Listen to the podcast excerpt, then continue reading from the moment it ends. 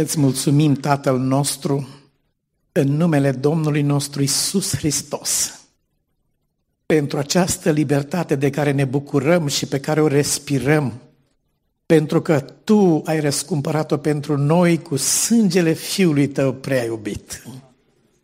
Nu suntem vrednici de o așa libertate. Nu suntem vrednici de o așa cinste. Nu suntem atât de curați încât să venim în prezența Ta. Și nu în numele nostru venim noi în seara aceasta, Doamne, în fața Ta, ci venim în, în numele maestos al Mântuitorului nostru Hristos Isus și prin Duhul Tău cel bun și sfânt. Tată, îți mulțumim că această lucrare a fost făcută să fie posibil, a devenit posibilă. Este mâna ta la mijloc, Doamne. Numai Tu ai putut să lucrezi atât de repede. Îți mulțumim din toată inima și înțelegem că mesajul acesta este urgent în lume dacă Tu te-ai grăbit așa de tare. Te rog să ne ferești, Doamne, să nu cumva să ratăm ocazia aceasta.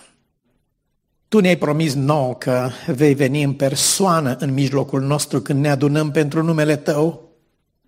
Pentru Tine suntem aici în această seară, Domnul nostru, și te rugăm, manifestă prezența Ta în fiecare minte și inimă și corp, prezent în locul acesta și al tuturor acelora care ne, ne urmăresc sau ne vor urmări prin diverse mijloace media. Manifestă prezența Ta pe care ai promis-o, Doamne Dumnezeul nostru. Manifestă puterea Duhului Tău Sfânt pe care ne-ai făgăduit-o și care ai spus că ne va călăuzi în tot adevărul. Dă mână liberă Duhului Tău în seara aceasta, Doamne, ca să lucrezi aici în mijlocul nostru.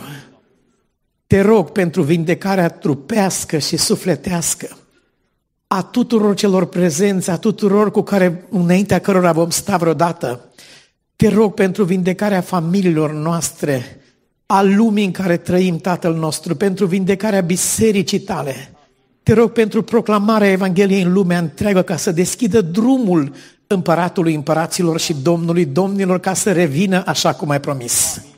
Vino curând, Doamne Iisuse, pe norii cerului, dar înainte de a veni, vino aici, te rog, în această seară și nu lăsa să plece nicio inimă nebinecuvântată de tine.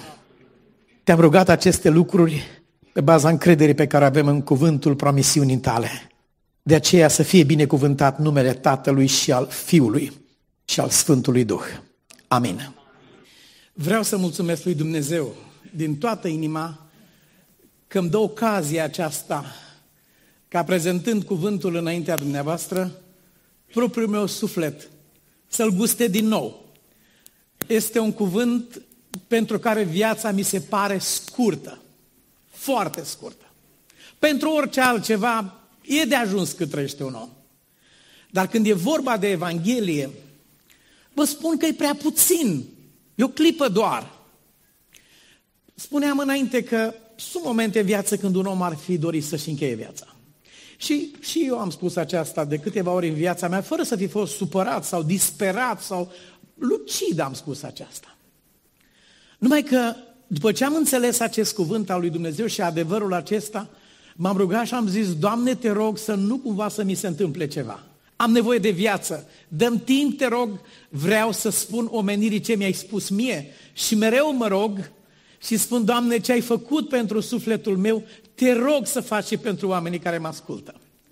Și vreau să vă spun că recent, recent m-am întors din Australia, am fost uh, în câteva locuri bune, chiar de aici de la Bacău, uh, Costel și Lia Jigău, ei au fost gazdele noastre bune și uh, am avut o săptămână la Melbourne, o, o săptămână uh, aproape de evangelizare la Brisbane și vreo 10 zile pe un vapor unde am avut întâlniri și dimineață și seară.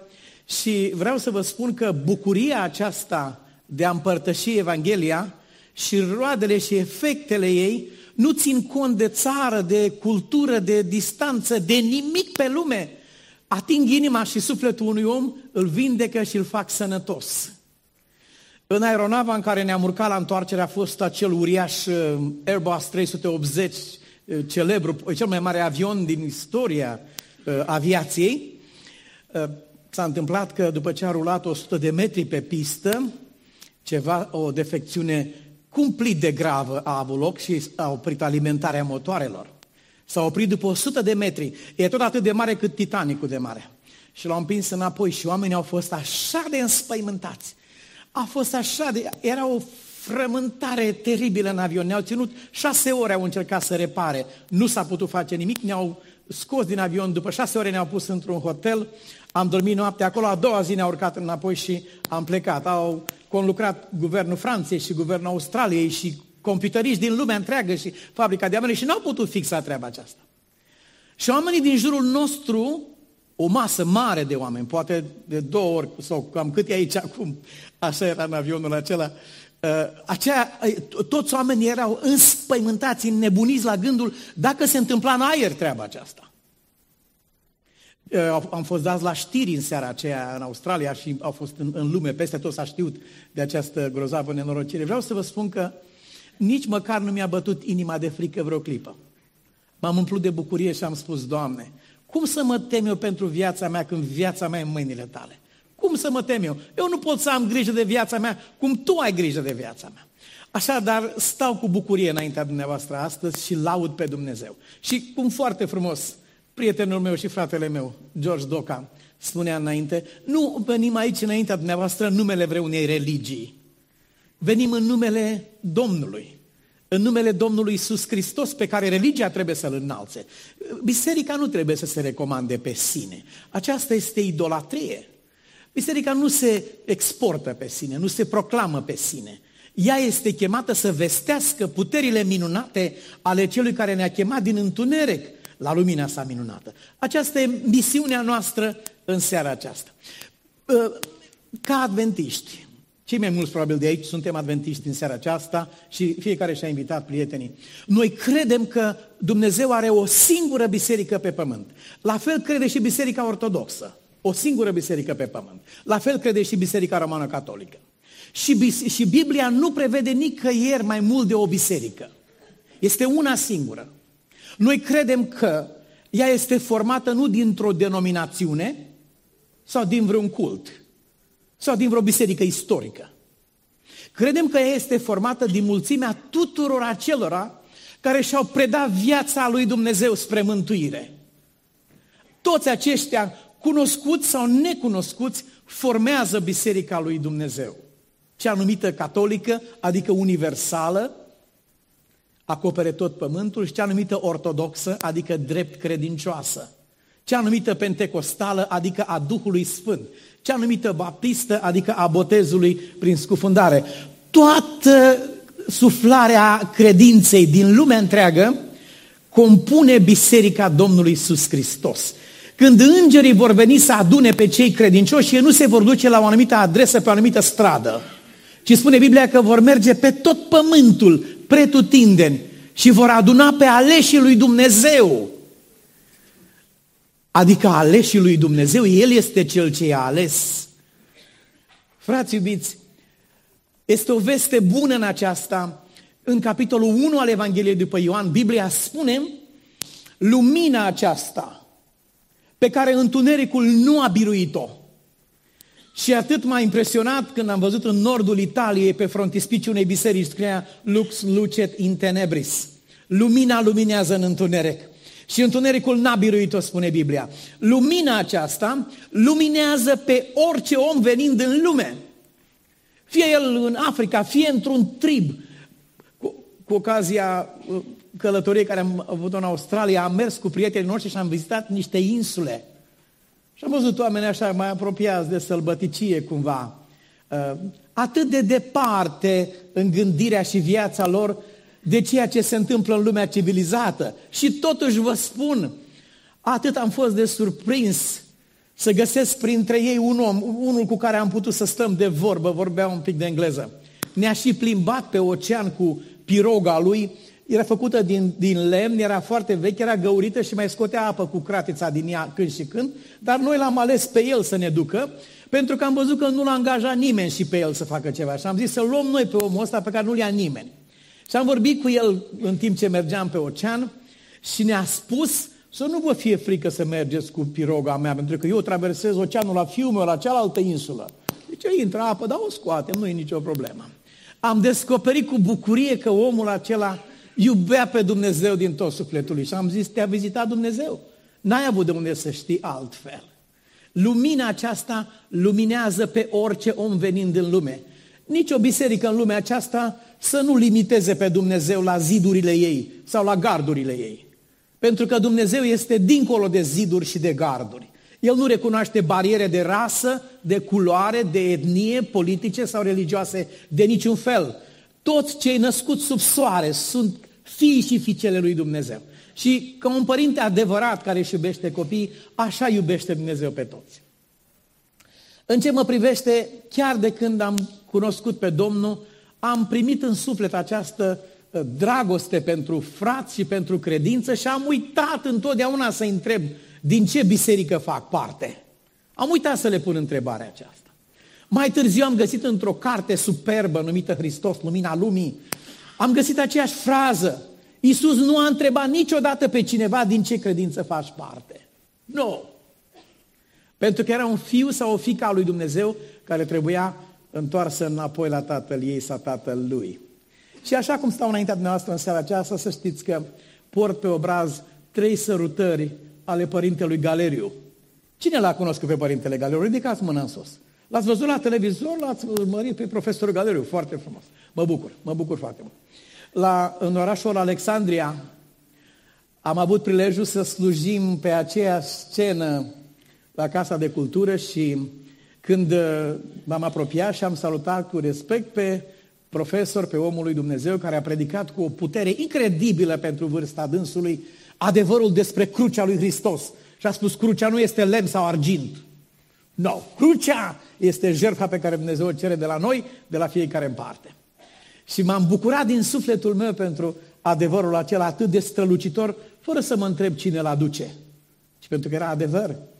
Și i-am spus omului lui Dumnezeu că doresc să petrecem veșnicia împreună în compania Mântuitorului nostru. Și dânsul m-a prins de umeri și m-a sărutat. Și eu l-am sărutat pe dânsul. Și am vrut să mă retrag, dar m-a tras înapoi și m-a sărutat a doua oară. L-a sărutat și eu a doua oară. Am vrut să mă retrag, m-a tras a treia oară și a treia oară m-a sărutat și din nou. Și mi-a, mi binecuvântat și mi-a, mi-a urat de bine, mergeam la o evangelizare într-o localitate vecină. Am avut prilejul să mă rog pentru pastorul Codreanu de la Biserica Pentecostală când a fost bolnav.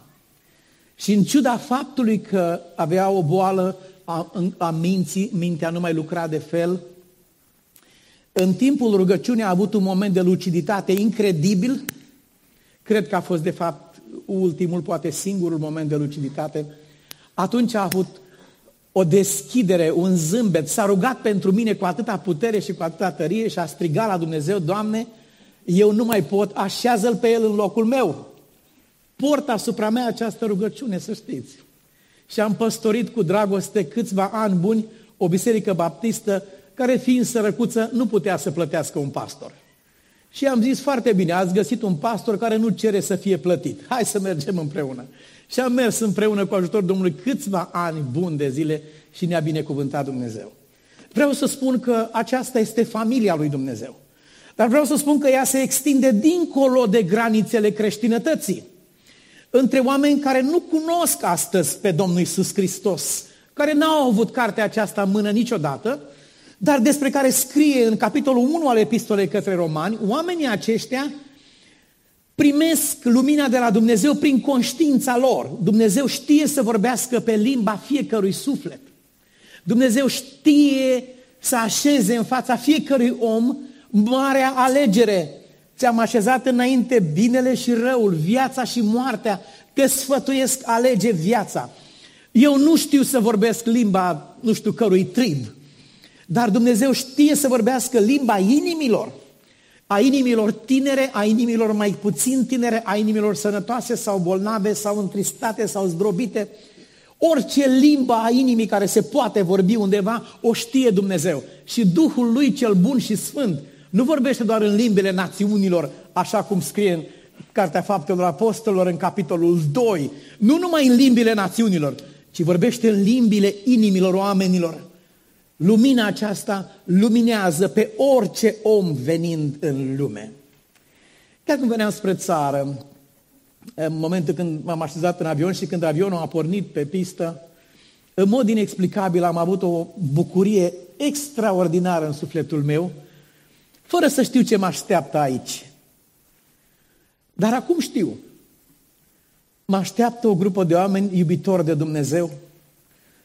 Laud pe Dumnezeu că v-ați luat timp în seara aceasta și ați venit în locul acesta aici și mă rog lui din inima mea să nu cumva să plece cineva de aici amărât că a venit aici în seara asta. Nu trebuia să am pierdut timpul degeaba. Mă rog lui Dumnezeu să nu se întâmple așa ceva, indiferent cât de slab sau de prăpădit aș fi eu, Domnul să facă ceea ce știe că trebuie și poate, ca din locul acesta cineva să plece, să nu plece cineva cu inima nevindecată și nebinecuvântată de Dumnezeu.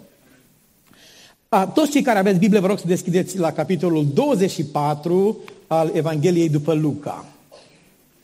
Și aici vom face cunoștință cu doi oameni care trec alături de alții printr-un fel de întristare prin care n-a trecut orice muritor.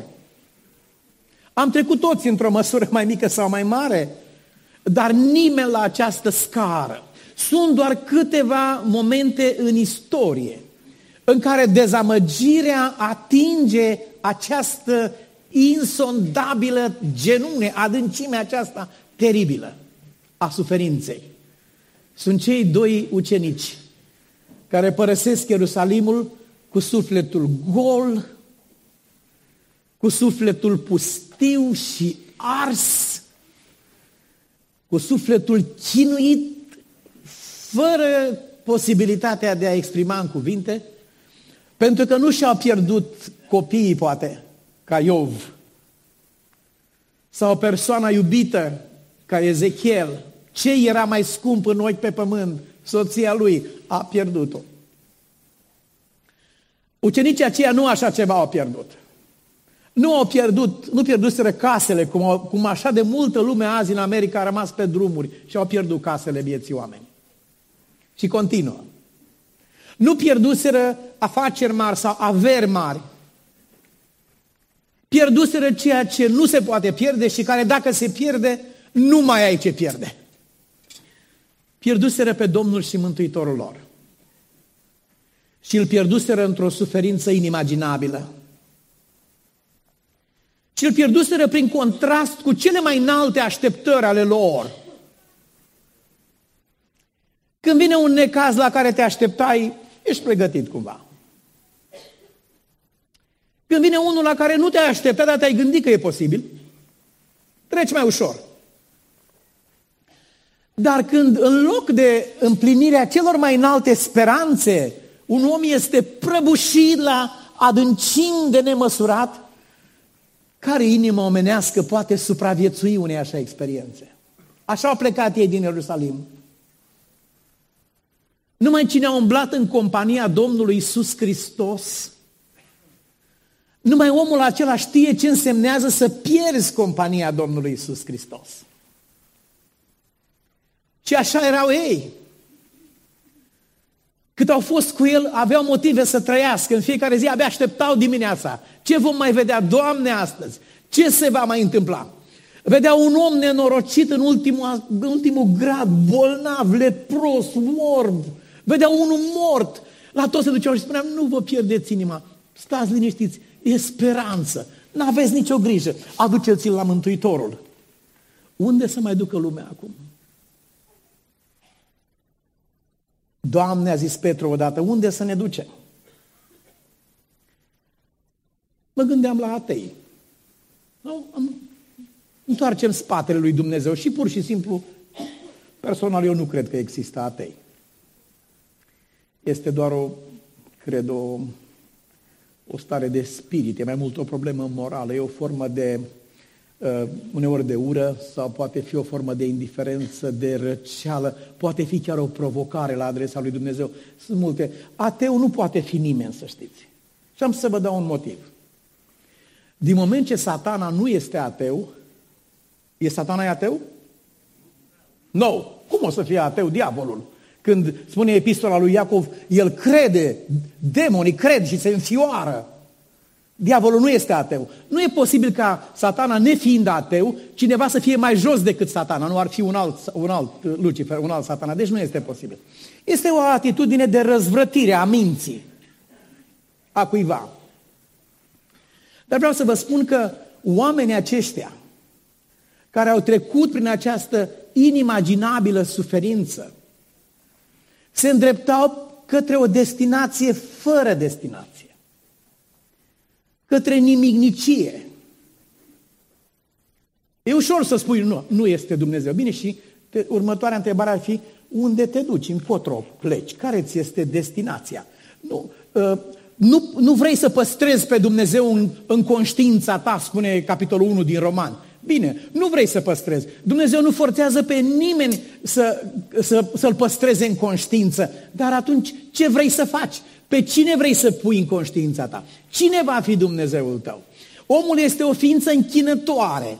Și dacă nu i-ar predica nimeni nimic, și dacă s-ar fi născut fără nicio cunoștință, el tot ar spune că este cineva înapoi a acestui uriaș mecanism numit univers. Este cineva. Este o mână care a lucrat și a pus toate acestea. Și dacă nu te închini lui Dumnezeu, cui să te închini? Dacă închinarea la Dumnezeu nu-ți aduce fericire, ce să-ți aducă fericire? Dacă viața cu Dumnezeu nu este bună, care viață poate fi bună? Oamenii aceștia coborau dezamăgiți, coborau distruși, coborau lipsiți de ultima speranță. Și poate ar fi dorit și ei să se scufunde în anonimat, să uite de lumea aceasta, să uite și lumea de ei. Și dacă ar fi fost posibil, să păstreze doar imaginea aceea fericită a zilelor în care au mers împreună cu Mântuitorul lor. Dar Dumnezeu nu va părăsi pe nimeni într-o stare ca aceasta. Atunci când suntem cel mai loviți, atunci când doctorul ne aduce vestea aceea îngrozitoare, știți ce mi s-a întâmplat? Eram în casa unei familii de români din sudul Californiei. Le ajutam cu ceva. Și doamna casei a zis, merg repede până în piață. E o femeie așa cu cu duh, cu viață, zice, mă duc repede, cumpăr ceva, pregătesc o masă extraordinară și ne strângem toți și servim masa. A luat la revedere și a plecat pe ușă. Eu am rămas și am lucrat în continuare acolo. S-a întors nu peste mult timp și vreau să vă spun că fața ei n-a mai fost niciodată cea pe care am văzut-o când a plecat. Când s-a întors, era parcă o ființă care venea dintr-o altă lume. S-a uitat la mine și mi-a spus, frate Nicu, mai am trei luni de trăit.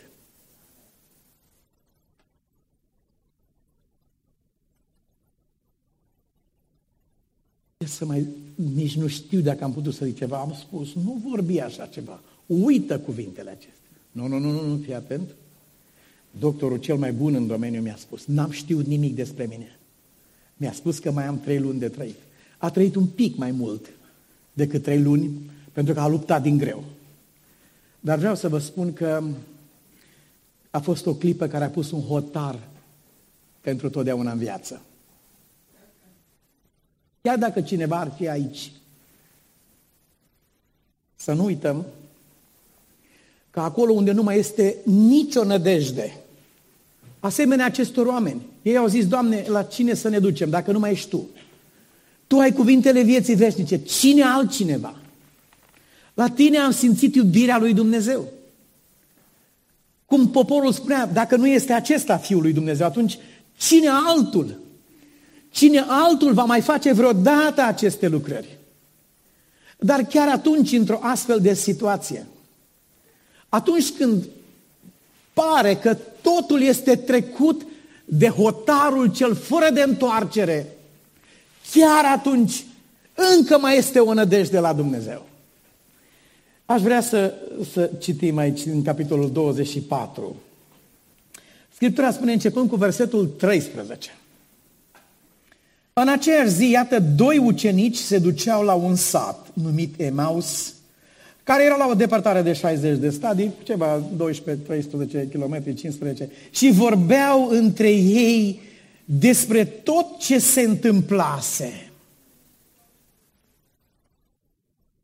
Ce altceva ai putea să vorbești? Vorbeau între ei despre tot ce se întâmplase. Sunt lucruri care, omenește vorbind, lasă speranță. Chiar cele foarte grave. Cineva s-a îmbolnăvit de cancer și totuși au mai scăpat. Au mai fost bolnavi de cancer și au mai scăpat și poate și eu voi fi unul dintre aceștia.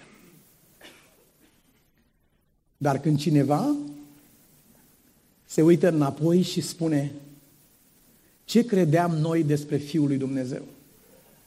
Ce am văzut noi în viața Fiului lui Dumnezeu? La ce am fost noi martori în lucrarea aceasta? Ce ne-a promis El nou? Cum am văzut noi pe Dumnezeu în cuvintele Lui? Și ca astăzi, dintr-o dată și deodată, să te întorci înapoi singur și pustiu. Ați văzut când te întorci de la cimitir? Ce pustie devine viața când ai lăsat în urma ta, așa cum menționam mai înainte despre Ezechiel, ce ai avut mai scump pe lume? Ce pustie devine viața? Dar ei se întorceau nu de la un cimitir de unde lași pe cineva cu speranța pe care Dumnezeu a dat-o și a spus că e speranță chiar și dincolo de speranță, dincolo de moarte, a zis el. E speranță. Și de la cimitir te întorci cu această luminiță în suflet. Și cei care au cunoscut Evanghelia spun, ne vom vedea cu ajutorul lui Dumnezeu. Dumnezeu a promis. Va veni ziua. Domnul însuși va face lucrarea aceasta. Dar oamenii aceștia vorbeau între ei despre lucruri fără speranță. Totuși Dumnezeu nu este departe de aceia care vorbesc de lucruri fără speranță. Și spune Biblia că pe când vorbeau ei și se întrebau, Iisus s-a apropiat și mergea pe drum împreună cu ei. Poți tu în seara aceasta să primești cuvântul acesta și să înțelegi că atunci când ai fost în cea mai adâncă disperare din viața ta, în cea mai adâncă suferință imaginabilă, poți tu să primești și să crezi că Domnul a mers la pas cu tine pe același drum pe care ai mers tu. Poți tu în seara aceasta să vezi prin credință. Poți tu să mulțumești lui Dumnezeu că fără să, așa zice Biblia, ochii lor erau împiedicați să-L cunoască. Și ochii tăi au fost împiedicați și ai mei nu l-am cunoscut, nu l-am văzut, că era atât de aproape. Dar pe același drum pe care ai mers tu, prin aceleași dureri prin care ai trecut tu, același pahar al amărăciunii pe care l-ai sorbit tu, toate acestea le-a primit El împreună cu tine. Ochii lor împiedicați să-L vadă, nu l-au împiedicat pe Iisus să fie prezent în locul acela. Ochii noștri împiedicați să-L vadă pe Iisus nu-L vor împiedica niciodată să fie prezent în viața noastră, chiar atunci când pare că nu mai este niciun fel de speranță. Aș vrea să vă spun că sunt în locul acesta și predic Evanghelia pentru a doua oară la Bacău. Am mai predicat odată. În anii 80. În anii 80 am predicat Evanghelia nu îmbrăcat în costum și cu microfoane și cu lumină. Ce am predicat Evanghelia îmbrăcat în haine vărgate, condamnat, pus la înfometare 90 de zile pentru credința în Domnul Hristos. Bătut o zi întreagă, de la 9 dimineața m-a bătut până la 6 seara. Ca să spun de unde aveam Bibliile care le aveam într-o geantă. Am fost aici la dumneavoastră în oraș deținut. Nu din cauza dumneavoastră. Poate de dragul dumneavoastră. Am făcut acea lucrare care am știut că mă va costa. Și am fost bătut ca să dau numele celui care mi-a dat Bibliile acelea. Atât mi s-a cerut. Dă numele acesta și după aceea pleci. Și am spus nu. Și domnul colonel mi-a Știa Biblia, dar știa un singur verset dânsul. Știa din epistola către romani că noi trebuie să fim supuși în altelor stăpâniri. și am spus, domnul colonel, dumneavoastră o să fiți judecat după versetul ăsta. Să știți, nu trebuie să mai citiți Biblia rest. Dumneavoastră trebuie să fiți supus în altelor stăpâniri și nu sunteți. Asta e problema. Da, este adevărat, i-am spus, trebuie să fim supuși în altelor stăpâniri, dar exemplul nostru în a fi supuși în altelor stăpâniri este însuși Iisus Hristos, care când a fost prins a zis, luați-mă pe mine, dar pe ei lăsați să se ducă. Așa că acum o să mă luați pe mine, dar pe ceilalți vă rog să-i lăsați să se ducă. Și nu i-am spus. Nu i-am spus. Și știți cât m-a bătut? Mi-a dat cu pumnii în inimă, m-a bătut cu ciomagul, m-a bătut cu picioarele. Cât a putut. Dacă îl văd pe Domnul, mai ori îl cunosc. N-am cum să-l uit. Chiar dacă am bătrânit, îl cunosc. Pot să-i găsesc numele aici dacă vin. Dar nu aceasta este important. M-a bătut numai cât a îngăduit Dumnezeu. Pentru că după amiază vreau să vă spun că pe când mă bătea cu spor și cu toată puterea și mă lovea cu băta aceea lui, deodată băta aceea lui s-a spart în cioburi. Lemnul nu se face cioburi, domnilor. Și a fost o sculă bună, că l-a ținut de dimineață până seara, nu, nu i-a făcut nicio problemă. Dar deodată s-a spart în cioburi. Adică cel ce era lângă mine, pe care eu nu puteam să-l văd, i-a spus destul. Și acolo s-a oprit. Și am fost adus în această închisoare de aici, de la Bacău. Liniștit și fericit că nu am trimis pe altcineva la închisoare. Cum s-ar fi putut întâmpla.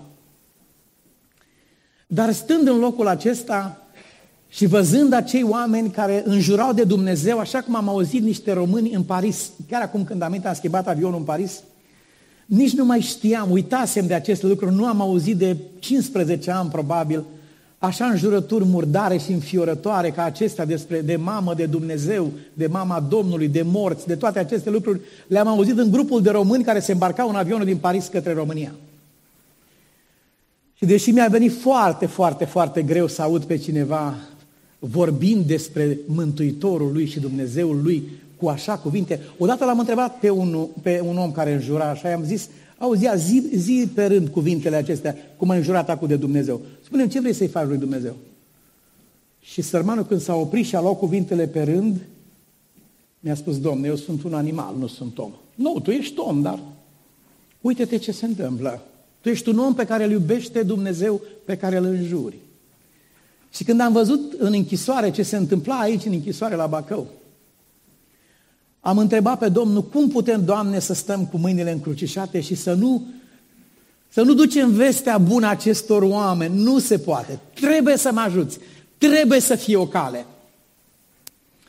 Am un mare prieten aici în oraș, să știți, un om al lui Dumnezeu care a fost ocrotitorul meu acolo a fost însărcinat de Dumnezeu în mod direct să-mi ocrotească viața. Dacă nu mă ocrotea omul acela, nu mai eram în seara aceasta aici, vă asigur. Dar m-a ocrotit Dumnezeu prin el. Așa scrie aici. El mergea pe drum, pe același drum împreună cu ei, deși ochii lor erau împiedicați să-l vadă, dar el mergea pe același drum. Și când i-am spus protectorului meu că aș dori să predic Evanghelia în închisoarea aceea, S-a înspăimântat și a zis să nu faci așa ceva. Îți vor mai da încă cinci ani de închisoare. Să nu faci așa ceva. Și am spus, am un plan. Mi-a fost predat într-o noapte. Știu cum trebuie să facem, știu ce trebuie să facem și Evanghelia se va predica în toată închisoarea aceasta fără nicio problemă. Este imposibil! Toți deținuții sunt informatori, imediat se duce și te toarnă ca să-i dea un pachet, te toarnă ce ai făcut și ce ai zis. Știu? Dar Dumnezeu este mai mare decât turnătorii, nu vă temeți. Nu aveți teamă de turnători când cunoașteți pe Dumnezeu. Și am început lucrarea de predicare a Evangheliei. Închisoarea în formă de T, așa aici, are trei nivele, vă spun pentru că n-ați fost acolo, are subsolul, unde se, se numește izolare, are parter și are încă un etaj dacă nu s-o fi modificat până acum. Am fost aici nu de mulți ani și am făcut ceva filmări. La camera 8 în care am stat s-a produs un mic film, a fost rulat în Statele Unite. Și vreau să vă spun că din camera aceea am fost scos dimineață, seară, prânz, de fiecare dată când eram, pedepsit, vă rog să puneți între ghilimele acest cuvânt, pedepsit pentru că nu lucram în ziua Domnului și m-a pus să spăl coridorul cu cârpe și cu apă. Ei ziceam noi tangou pe vremea aceea, pentru că dacă dădeam așa din picioare să, să spălăm. Și intram din celulă în celulă și schimbam apa aceea murdară cu apă curată. Și când intram în celulă, Duhul Sfânt era acolo înaintea mea, Îngerul lui Dumnezeu era înaintea mea acolo, oamenii erau pregătiți. Când intram, așa cum dumneavoastră sunteți aici acum și ascultați, așa erau de pregătiți oamenii acolo. Cum intram dincolo de ușă? Și imediat începea conversația. Unul striga, știți cine e omul ăsta? E omul acela. Oh, și veneau toți. Și un tânăr plânge și îmi spune, tatăl meu este pastor pentecostal și eu n-am ascultat. Uite unde am ajuns, uite ce am făcut, 18 ani trebuie să fiu aici. Mai e vreo scăpare pentru mine, striga. Și am spus, scăpare la Dumnezeu. Tinere, sunt fericit că te văd, scăpare la Dumnezeu. Și a venit un om cu mâna tăiată la circular, își tăiase noaptea mâna de obosit. Spunea că a văzut o mână, a, întâi a văzut mâna jos, după aceea și-a seama că e mâna lui. Și sângele sărea din, din, din mâna lui. Și a venit plângând și mi-a spus, soția mea este adventistă și m-a rugat să nu fac aceste lucruri. Și uite ce am făcut și uite unde am ajuns. Și era ținut acolo și îi putrezea mâna în dureri nemai auzite, fără niciun fel de tratament.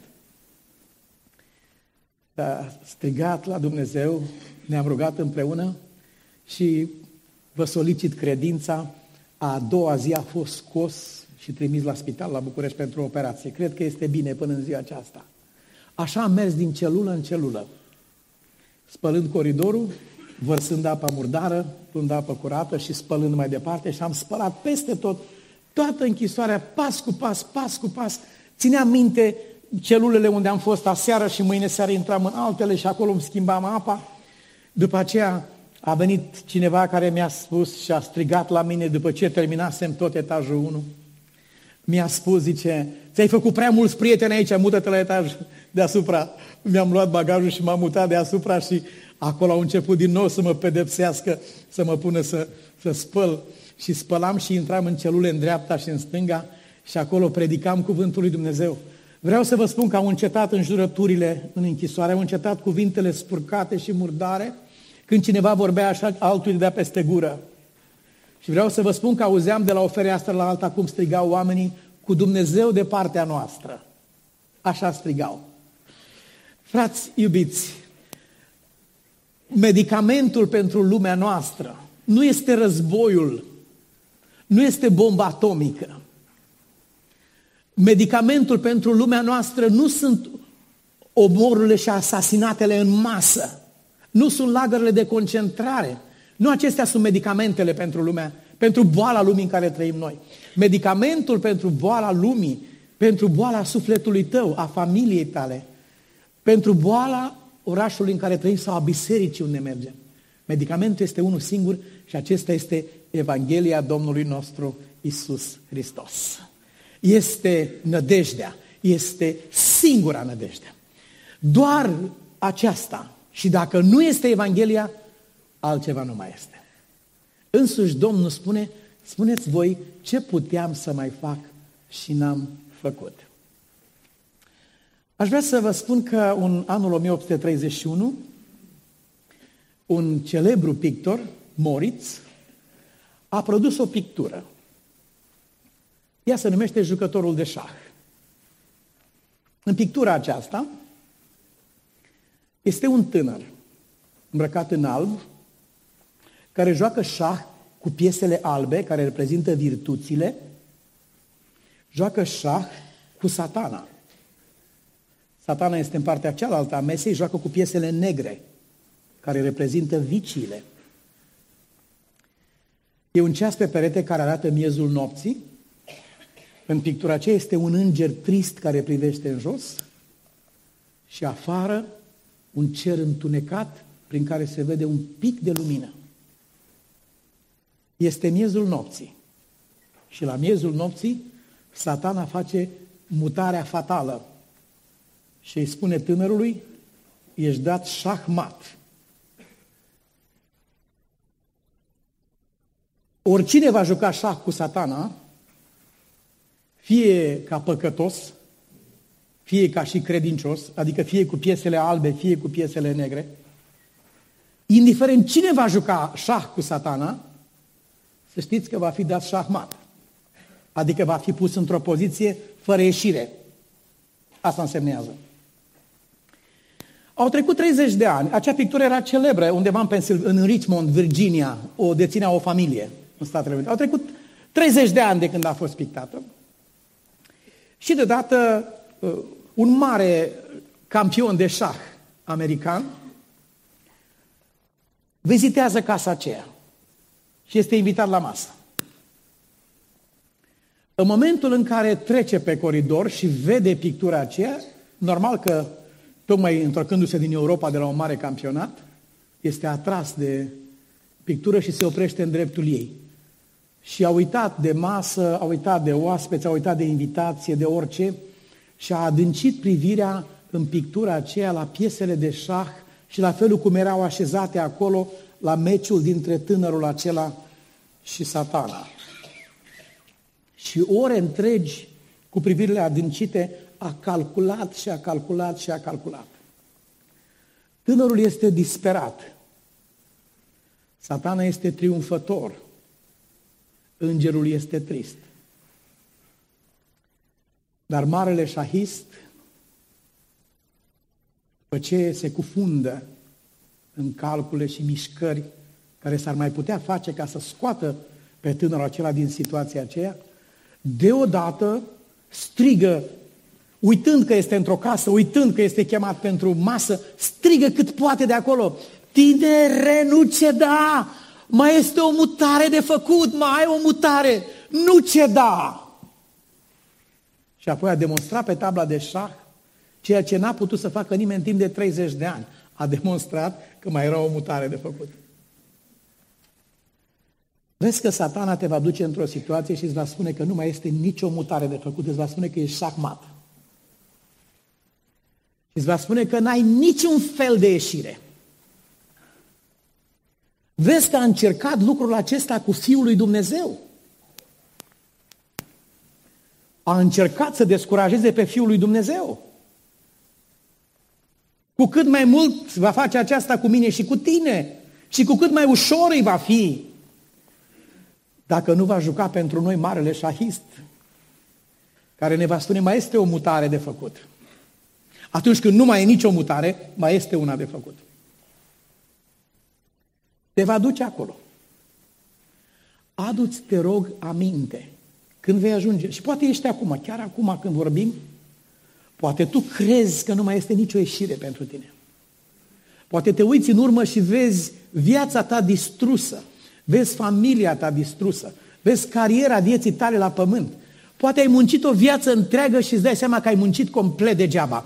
Te-ai lovit de nerecunoștința, te-ai lovit de răutatea și de demonizarea oamenilor. Poate chiar acum ești în această situație. Și aș vrea să spun că în ce privește mântuirea ta, într-adevăr, satana l-a dat pe om șahmat. L-a pus într-o poziție fără ieșire. Și a fost așa de sigur, chiar cu privire la Dumnezeu, că nu există ieșire. În momentul când omul a fost trântit în păcat, atunci el a știut că pentru Dumnezeu nu este scăpare. Fie va ierta pe om și atunci va trebui să-l ierte și pe el, fie va condamna pe om, îl va executa și atunci se va dovedi că ce a spus el despre Dumnezeu este adevărat. Deci nu este ieșire pentru Dumnezeu. L-ați văzut cum îl urmărea pe Isus pe pământ și îl punea în situații aparent fără ieșire. Se cade să plătim bir cezarului sau să nu plătim. Dacă zice să plătim, o, vedeți, ține cu romanii. Dacă spune să nu plătim, o, uite, îndeamnă la răscoală. Uite, femeia aceasta a fost prinsă în adulter. Ce zici, să o omorâm cu pietre sau nu? Dacă zice da, o, uite, ne învață să omorâm oamenii cu pietre. Dacă zice nu, e, vedeți, calcă legea lui Moise. De multe ori satana a încercat să pună pe Dumnezeu într-o astfel de situație fără ieșire. Dar ați văzut de fiecare dată că Dumnezeu a avut un drum glorios. Și când omul a căzut în păcat și când părea că nu este niciun fel de scăpare, Și acest lucru este așa de clar reprezentat în Apocalipsa la capitolul 5, vă rog, deschideți împreună cu mine cei care aveți Sfânta Scriptură la îndemână. Capitolul 5 din Cartea Apocalipsei este așa de grafic prezentat în locul acesta, momentul acesta și starea de lucruri care părea de altfel fără niciun fel de ieșire. Am văzut un, începem de la versetul 1. Apoi am văzut în mâna dreaptă a celui ce ședea pe scaunul de domnie o carte scrisă pe dinăuntru și pe din afară, pecetluită cu șapte peceți. Și am văzut un înger puternic care striga cu glas tare. Cine este vrednic să deschidă cartea și să-i rupă pecețile? Adică, cine e vrednic să rezolve situația omului căzut în păcat? Cine mai poate scăpa fata aceasta sau băiatul acesta, femeia aceasta, bătrânul acesta? Cine mai poate scăpa ființa aceasta? Cine este vrednic să facă așa ceva? Ioan vizionarul se uită cu disperare, cu emoție, mișcă cineva, ridică cineva mâna să spună, uite, vin eu, este... Și scrie versetul 3, nu se găsea nimeni, nici în cer, nici pe pământ, nici sub pământ, care să poată deschide cartea, nici să se uite în ea. Nu se găsea nimeni. Am plâns mult. Plânsul acesta spunea că soarta omului era pecetluită. Că satana îl pusese într-o poziție din care nu exista ieșire. Și că omul va trebui să plătească cu prețul vieții neascultarea lui. Am plâns mult că nu se găsea nimeni, nici în cer, nici pe pământ, nici sub pământ, care să poată deschide cartea, nici să se uite în ea. Am plâns mult. Te uiți astăzi la cineva. Am văzut o ființă, multe de fapt, dar una dintre ele în mod special. În așa hal de uscată de droguri, atât de dezumanizată, atât de demonizată, atât de schimonosită, încât cu greu mai puteau fi recunoscute trăsături feminine în scheletul acela cumplit. Cu greu. Am plâns mult că nu se găsea nimeni să scape. La Biblia spune aici, unul din bătrâni mi-a zis, nu plânge. Deși nu mai este nicio mutare, tot mai este o mutare. Deși situația apare fără ieșire, tot mai este o ieșire. Nu plânge. Leul din seminția lui Iuda, rădăcina lui David, a biruit să deschidă cartea și cele șapte pecețe ale ei. Acolo unde nu s-a găsit nimeni, unde n-a fost niciun răspuns posibil, a fost totuși unul. Și la mijloc, între scaunul de domnie și cele patru făpturi vii și între bătrâni, am văzut stând în picioare un miel. Părea junghiat. Avea șapte coarne și șapte ochi care sunt cele șapte duhuri ale lui Dumnezeu trimise în tot pământul. El a venit și a luat cartea din mâna dreaptă a celui ce ședea pe scaunul de domnie. El este acela care ia dosarul tău, cel fără rezolvare, în mâna lui proprie. El este răspunsul, El este rezolvarea cazului tău. El are puterea el are iubirea. El are dorința. El are lucrarea aceasta. Și de aceea spune Biblia, în nimeni altul nu este mântuire. Pentru că nu a fost dat sub cer un alt nume în care trebuie să fim mântuiți. În nimeni altul nu este mântuire. Ce păcat că biserica a luat textul acesta și în loc să-l lase așa cum l-a dat Dumnezeu, în nimeni altul nu este mântuire, l-a schimbat și biserica îl citește așa, în nimeni alta și arată la sine. În nimeni alta nu este mântuire. Vreau să spun că biserica nu este mântuitorul omului. Biserica nu și-a vărsat sângele pentru mântuirea nimănui și dacă și-ar vărsa sângele, n-ar avea niciun preț. În nimeni altul nu este mântuire, pentru că nu a fost dat un alt nume sub ceruri în care trebuie să fim mântuiți. Așadar, iubiții mei, să lăudăm pe Dumnezeu.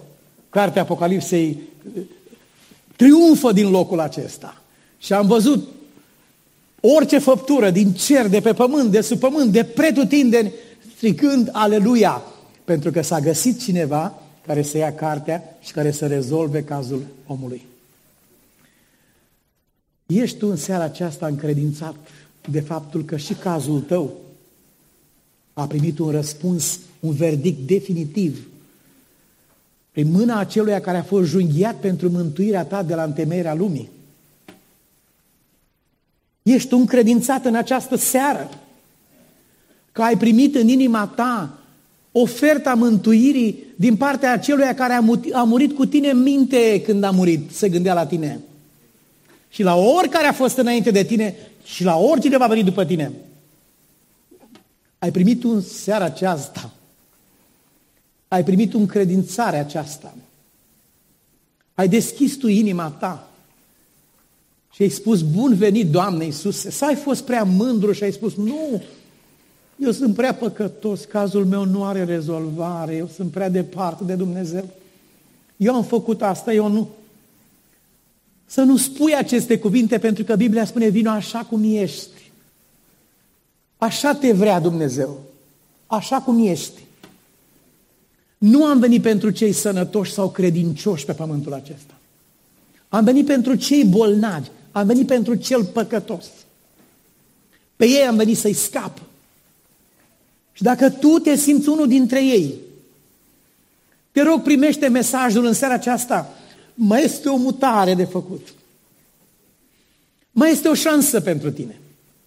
Și aceasta este ultima, dar și singura șansă care există. Și singura adevărată.